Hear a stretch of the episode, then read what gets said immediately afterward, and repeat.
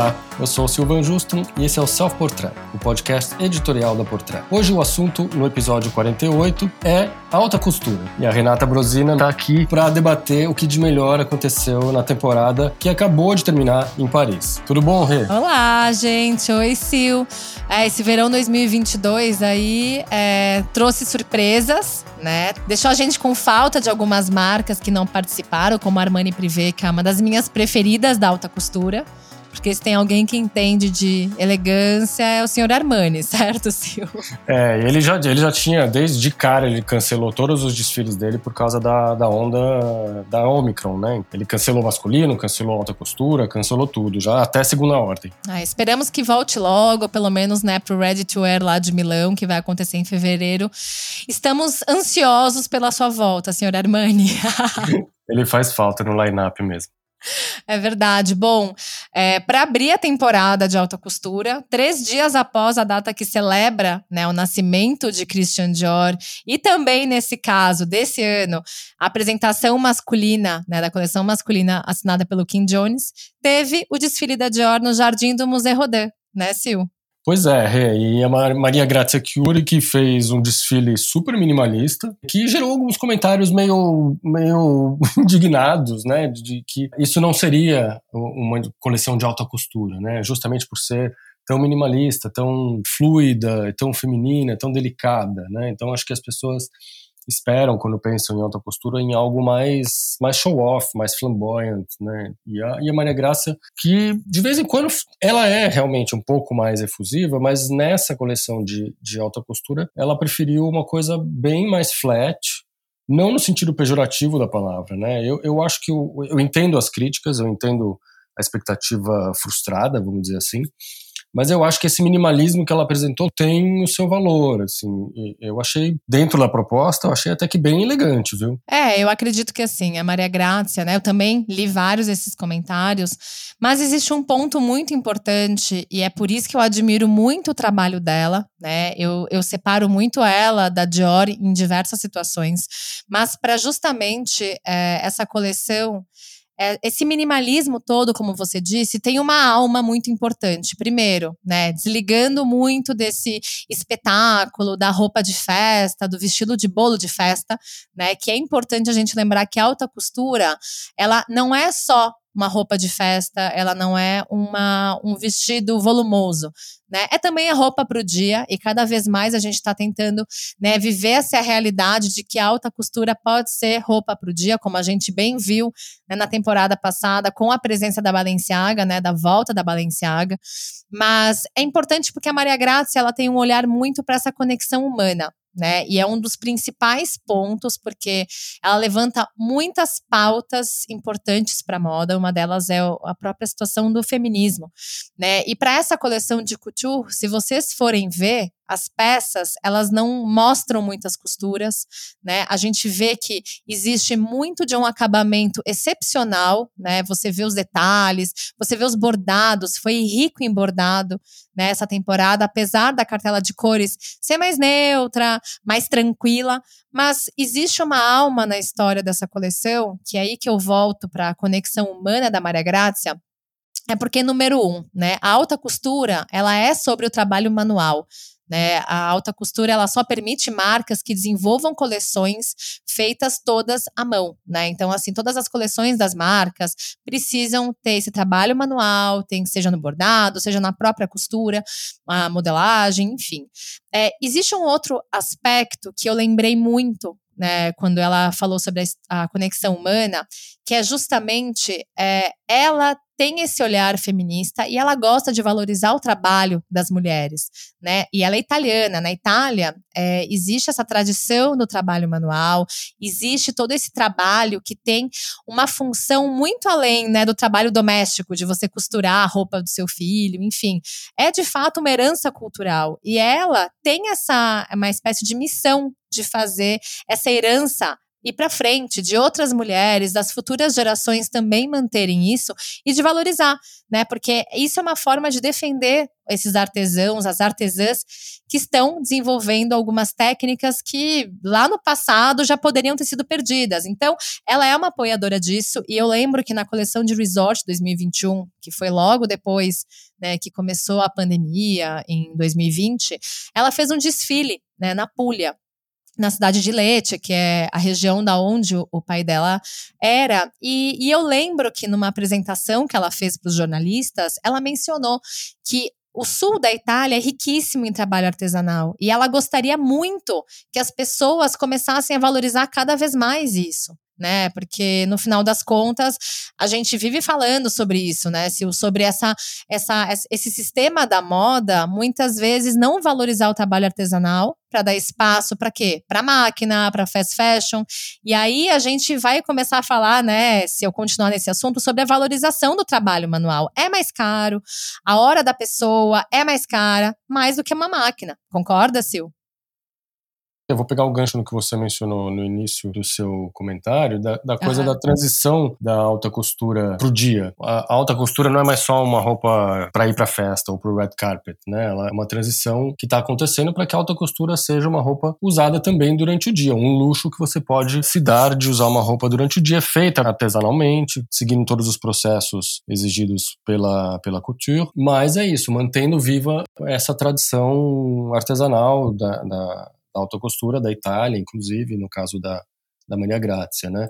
E a coleção, ela é bem, ela é bem isso, é uma coleção real, assim, né? Você vê ali roupas pro dia a dia, tem roupas mais elaboradas, tem diversos tipos de mulher é, representadas na, na passarela, estilos de mulher, estilos de se vestir. Então tem a que gosta do vestido mais fluido, mais feminina, tem a que gosta do terninho é, mais masculina, tem o tailleur, tão famoso tailleur da, da Dior, revisitado, enfim, tem para todos os gostos. Tem até produções até para as consumidoras mais jovens, né? Eu, eu vejo, sei lá, os, os, que abriram o desfile, por exemplo, que são aqueles as meias de lurex super trabalhadas com o body de um ombro só, geométrico, que tem um quesinho de anos 80 ali um pouquinho, que é divertido. Quer dizer, isso agrada também a nova geração, como agrada as consumidoras mais tradicionais que vão encontrar nessa coleção também as peças mais mais comportadas, mais tradicionais. Então, você reconhece diversos tipos de mulher que poderiam estar numa festa? Sim, poderiam. Poderiam estar no red carpet? Poderiam.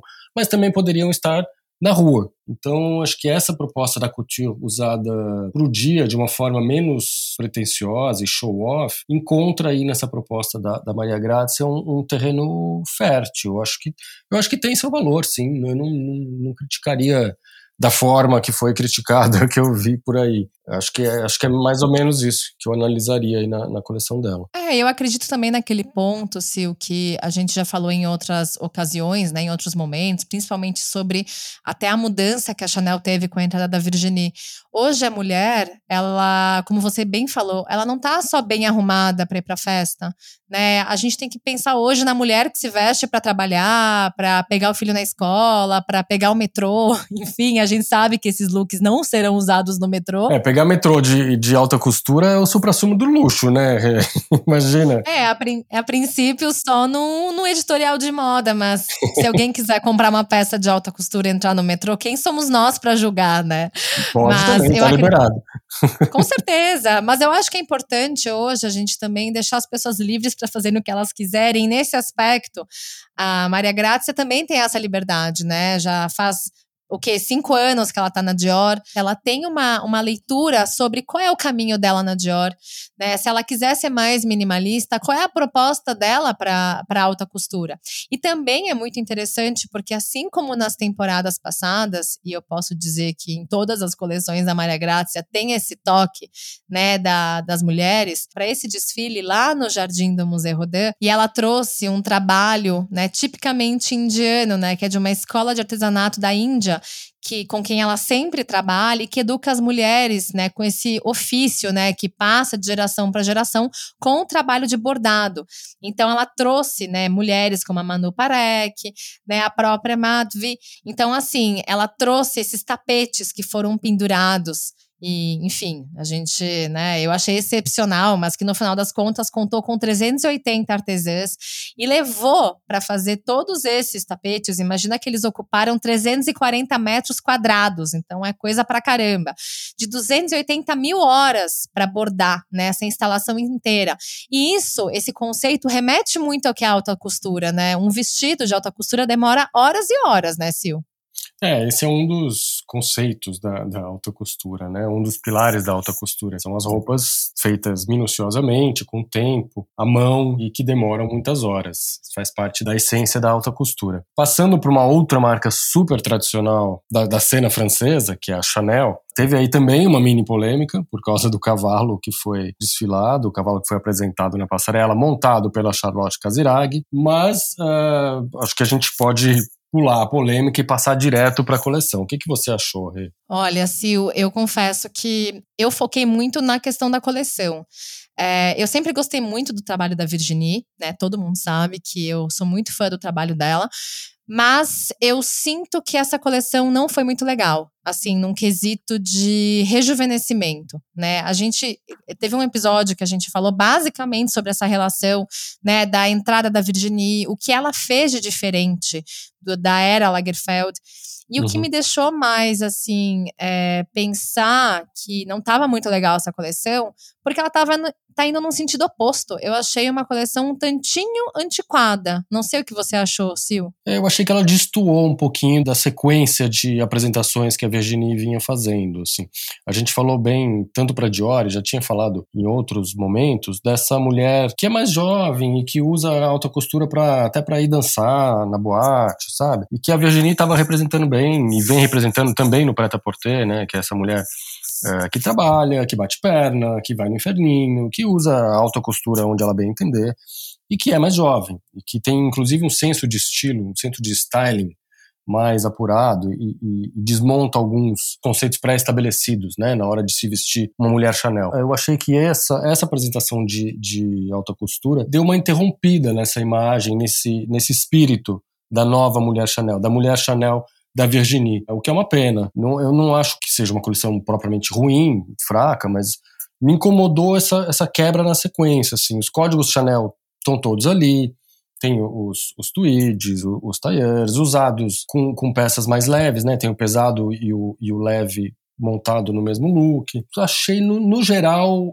uma coisa mais apagada. Assim. Como você diz, meio na, na direção contrária, assim. Talvez indo para uma mulher um pouquinho mais tradicional, um pouquinho mais séria, que não, não é muito o que a, a pegada do que a Virginie estava fazendo. Polêmicas do cavalo à parte, a, a coleção não me empolgou de, de, de, uma certa maneira, assim, eu esperava, esperava mais. Ah, eu também, Sil. Não foi uma coleção super desejada como as anteriores. A gente sabe, né, que os ateliês de métier da Chanel estavam lá, seja nas plumas, nos bordados, tudo isso esteve muito presente. Mas eu senti mesmo um ar mais enferrujado.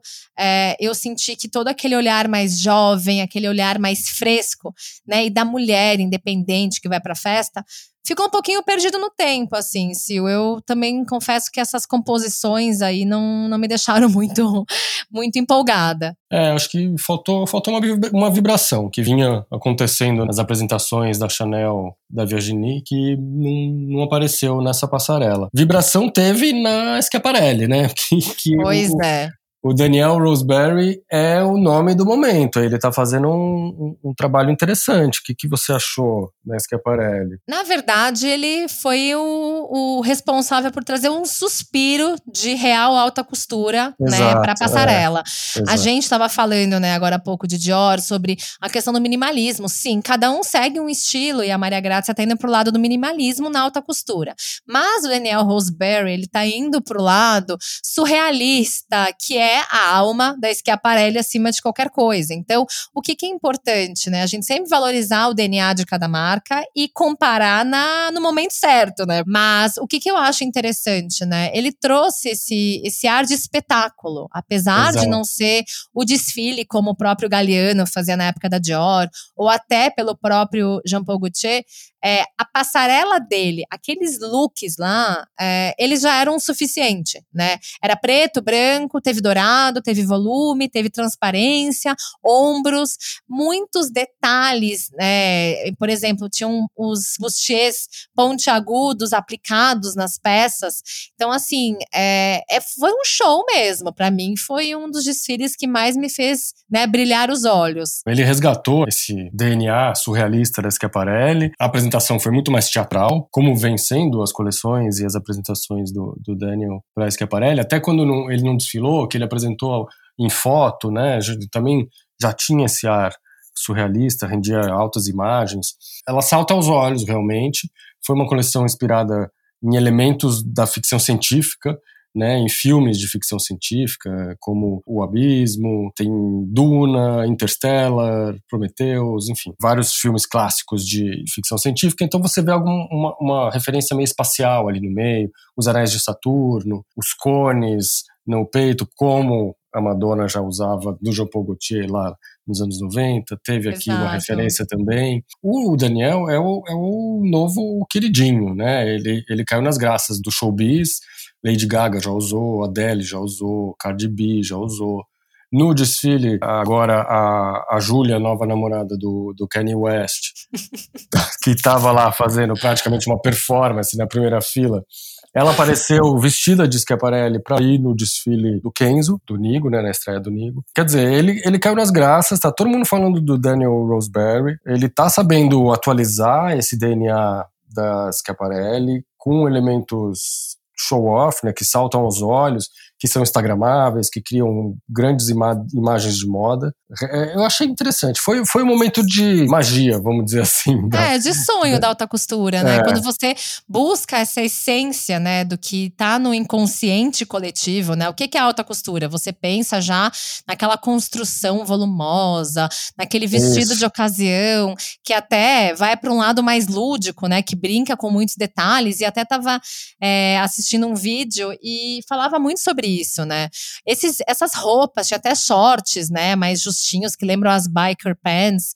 É, é justamente aquela peça que, se você tirar todo aquele volume e todos aqueles detalhes dourados, é uma roupa do dia a dia, né? Então, assim, claro, a gente não tá falando da jaqueta, né, do casaco dourado, mas assim, as peças também, apesar do espetáculo, do sonho da magia, existem peças que são normais que estão ali, né? É verdade. Se você limpar bem o, o é. surrealismo e o, e o aspecto teatral, você encontra boas peças que vão de encontro àquilo que a gente está falando. Dá para usar um lookzinho ali no, no dia a dia de alta costura Schiaparelli, não só para ir no red carpet, né? Exato, exato. Agora, outro desfile que eu gostaria de tirar algumas pecinhas de lá para usar no dia a dia foi o da Valentino. Com ah, o mais Paulo uma coleção. muito bem.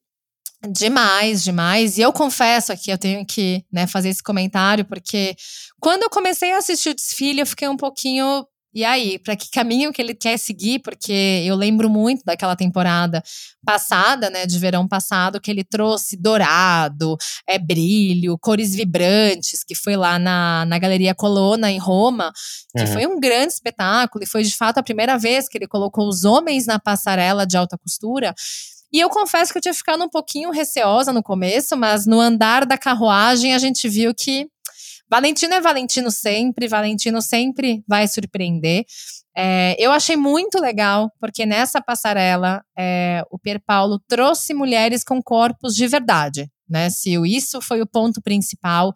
Mulheres com curvas, é, mulheres muito elegantes, sem aquele ar de modelo super magra, que é uma grande questão na moda há muito tempo. É verdade. O, a tradição da magreza, né, que sempre imperou na, na alta costura. Na, no prêt-à-porter a gente já vê isso mudando aos poucos, né? Mas na alta costura foi algo meio inédito. Então foi um grande mérito do, do Pier Paolo Piccioli ter colocado esses corpos diversos ali na, na, na, passarela de couture, o que é uma, uma coisa inédita.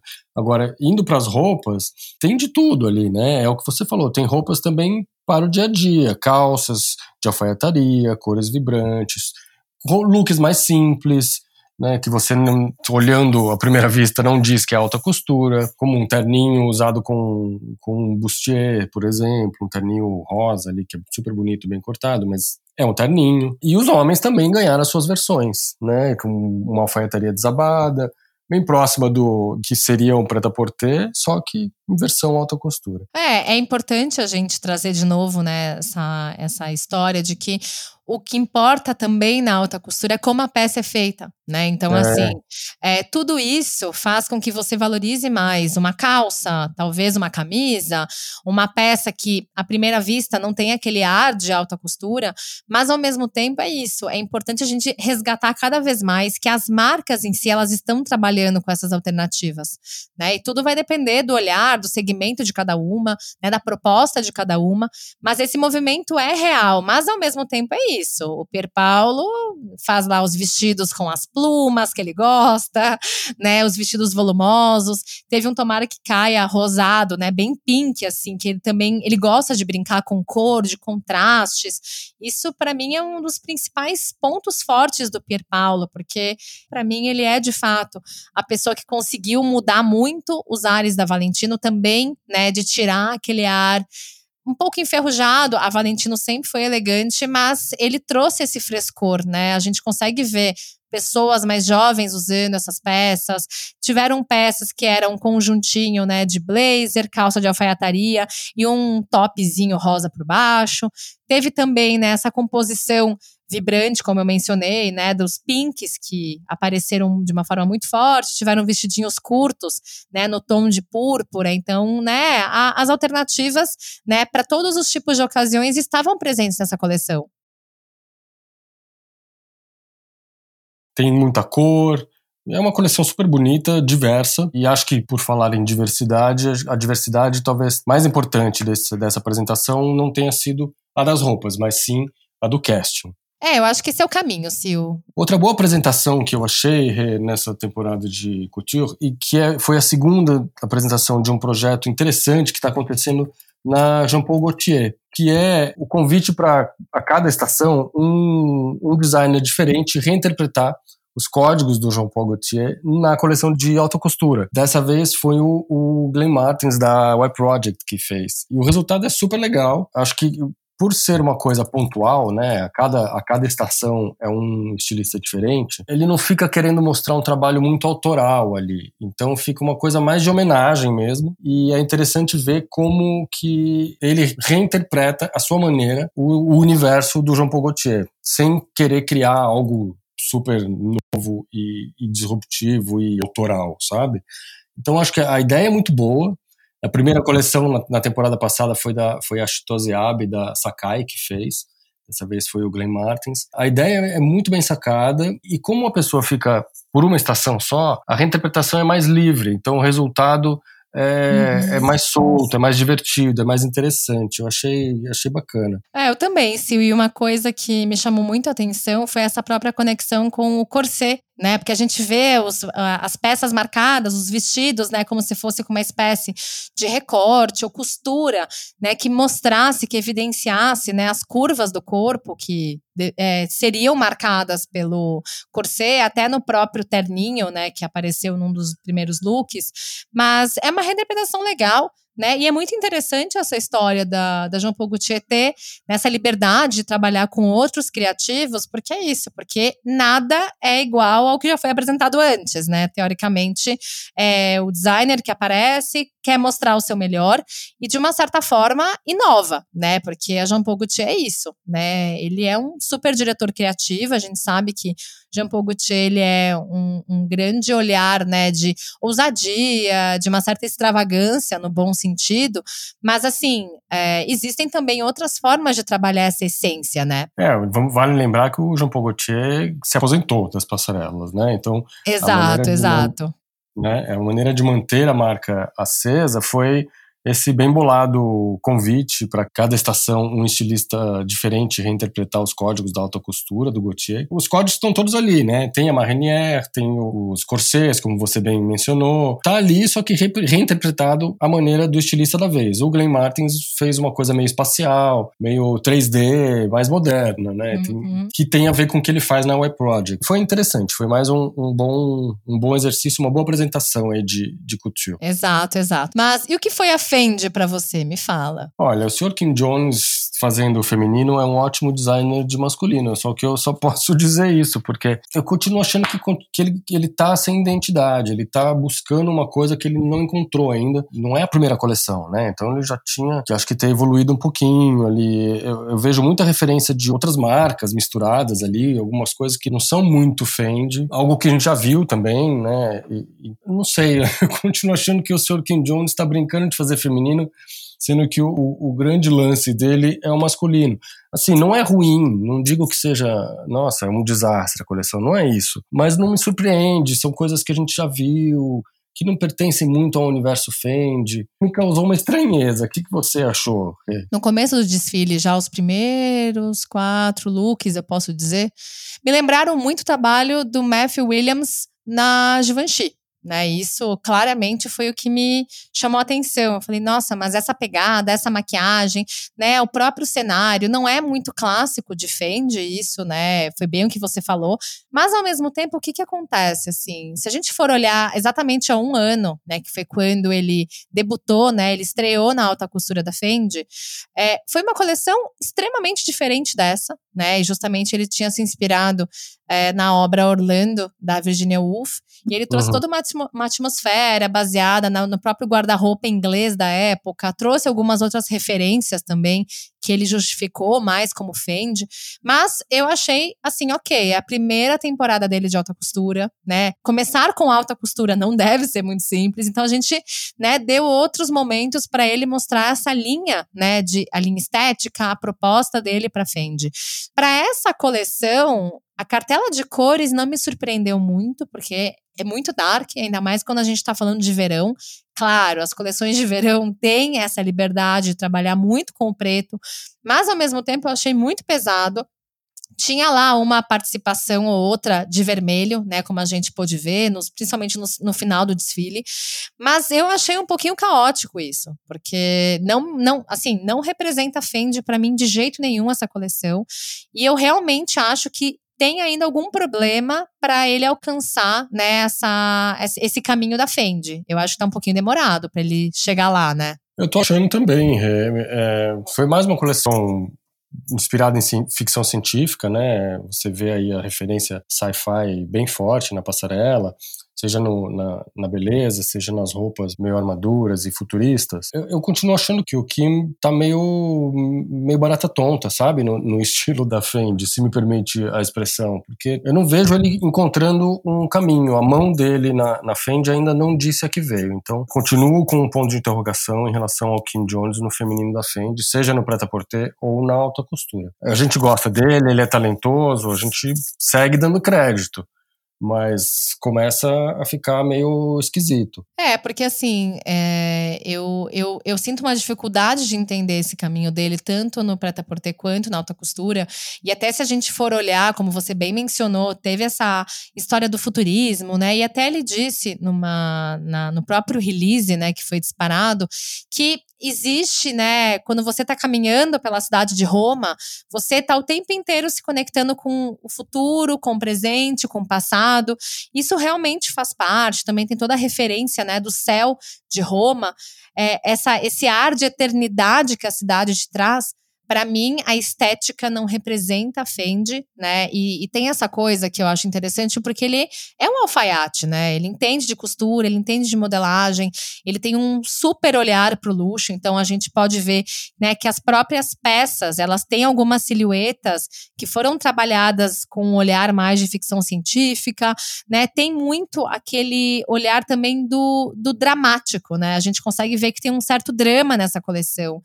Mas é. é é aí que a gente perde a Fendi, né? Nesse olhar mais dramático. Então, não sei, eu realmente tô muito assim, na dúvida sobre o que é que ele está fazendo na Fendi, né? Porque para mim isso, como eu falei, lembra muito de Givenchy, em algum momento lembra uma coisa mais Alexander Wang, que tem essa pegada mais noturna, né? Um é pouquinho mais pesada. Então, assim, é, é, a atmosfera não acabou me remetendo a algo tipicamente romano. É, claro que a gente tem que né, se afastar um pouco do que era a Fendi na época do Lagerfeld, mas, por exemplo, como a gente até bem mencionou no episódio masculino, para mim a, a proposta que a Silvia Fendi vem aplicando no masculino me faz entender muito mais o que é a Fendi para os homens hoje do que seria a Fendi para as mulheres, sabe? Então, é, é essa conexão que me deixa um pouquinho, sabe, na dúvida. Faz todo sentido, Rê. Faz todo sentido. Vamos continuar dando chance para o Kim Jones. A gente espera que na próxima um caminho já esteja mais claro. Mas antes de terminar o episódio, eu queria só citar o, o trabalho que o Peter Muller está fazendo na Laia e, e ele está conseguindo traduzir de uma forma muito feliz assim os códigos do, do seu mestre e atualizando isso, né? Então a, a imagem é, é, forte, é fresca e tem todos os códigos ali do Laia é, atualizados, né? Modernizados. Então tem, tem a cintura marcada, tem os vestidos bodycon, tem o peplon, as botas altas, as, as cuissards, né? Tem uma coisa um pouco fetichista ali que continua muito presente. É, eu achei forte, viu? É, é a segunda coleção dele pro Alaya e acho que ele deu um toque atual na, na marca, que é tão tradicional, né? O Alaya tem uma assinatura tão forte e é difícil ser fiel ao que ele fazia. Eu achei que o Peter mandou bem. Tem até os jeans com a com o peplum da, do, do, joelho para baixo, ele, ele conseguiu reproduzir. Então, menção honrosa para ele. Ah, sem dúvida, eu concordo. Eu acredito que, como você bem falou, né, trabalhar é, na Alaya e manter esses códigos que eram muito exclusivas do próprio Alaya não, não é uma, uma, uma atividade muito fácil, não é um desafio né, que qualquer um consegue encarar. Mas agora, até falando sobre uma marca que eu tenho que admitir que eu senti falta nessa temporada, mas que esperamos em breve ter notícias, até porque estão rolando alguns pequenos teasers meio misteriosos, foi a Balenciaga, Sil. E você? Quem diria você sentindo falta de Balenciaga, hein? Hum, pois é, né? Mundo dá voltas. É. Não, mas olha, a gente, vamos ser justos, ele, a, a coleção de alta costura, de retorno à alta costura da Balenciaga foi muito boa, o Demna mandou muito bem. E a gente estava na expectativa não apareceu a marca no line-up oficial de Paris e tá rolando esse movimento no, no perfil do Instagram. Apagaram todo o histórico, tem os videozinhos de alta costura Balenciaga de antigamente, de décadas passadas, que são lindos, por sinal. Pode ser um teaser de alguma coisa que está por vir, pode ser um, uma nova estratégia de comunicação. Vamos, vamos ficar de olho, né, Rê? A gente traz aqui de novo essas informações quando a gente tiver mais. Com certeza, eu acho muito válido a gente, né, sempre mencionar a Balenciaga, porque foi, né, um ótimo retorno, né, depois de décadas fora desse line-up de alta costura. E é, enfim, é muito, é muito importante também porque reacende aquele movimento, né, da, da roupa de alta costura fazer parte do dia, né? Porque o nosso episódio basicamente inteiro a gente mencionou muito dessa valorização, né, da roupa de alta costura, né, de você entender que as peças elas não são necessariamente é, aquelas peças que o próprio Lagerfeld era conhecido por fazer na Chanel, ou então na época do, do John Galliano na Dior. Então é sempre importante a gente entender que o lado urbano também pega bastante né, a alta costura e, e, tentar entender, né, interpretar da melhor maneira possível qual é o caminho que cada diretor criativo está seguindo. É isso daí. Vamos acompanhar e a gente traz aqui as próximas movimentações. Obrigado, Rê. Foi ótimo esse episódio. Eu que agradeço, Sil. Até o próximo episódio, então, Rê. Obrigado. Até. Obrigada. Tchau, tchau. Tchau. A trilha, a mixagem e a masterização do Self Portrait são do Edu César, a edição do Arthur Canto e a direção do Alan Eliezer.